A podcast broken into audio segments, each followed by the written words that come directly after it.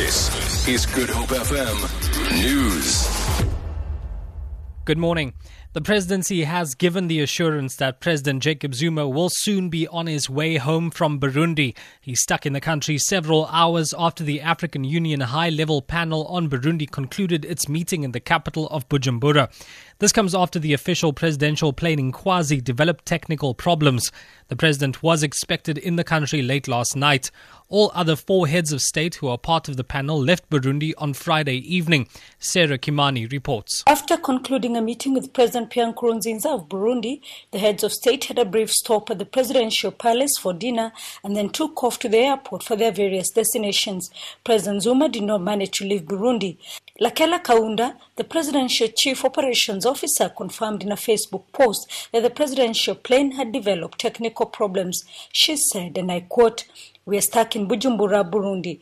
The president's plane Inkwazi, BBJ, has a technical problem.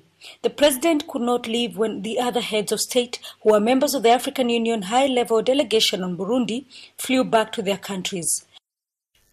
The Hawks crime fighting unit says suggestions that its decision to send a questionnaire to Finance Minister Pravin Gordhan is aimed at undermining his work to stabilize the economy are unfounded. The questionnaire relates to Gordhan's knowledge about the establishment of a suspected rogue unit at the Revenue Service.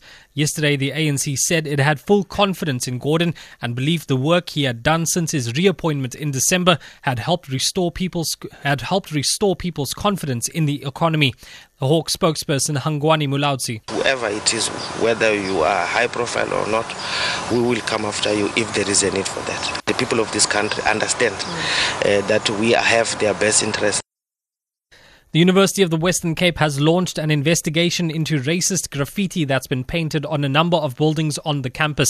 Spokesperson Luthando Tyhalibongo says statements have been written on doors, walls, and gates of at least 15 buildings.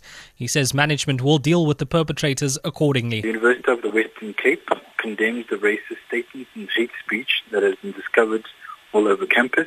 The university is a space for open debate discussion and sharing of ideas. It is not a space for racism, tribalism, ethnic, gender, and all forms of discrimination. The university management urges the UWC community to join us in condemning in the strongest possible terms the racist statements and lastly, the streets of Cape Town will be lit up in an array of colour for the annual Cape Town Pride float procession this afternoon.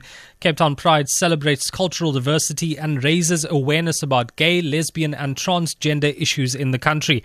Hundreds of people are expected to attend the event. Various parties and pageants have also been planned for this weekend. For Good Hope FM News, I'm Shea Peterson.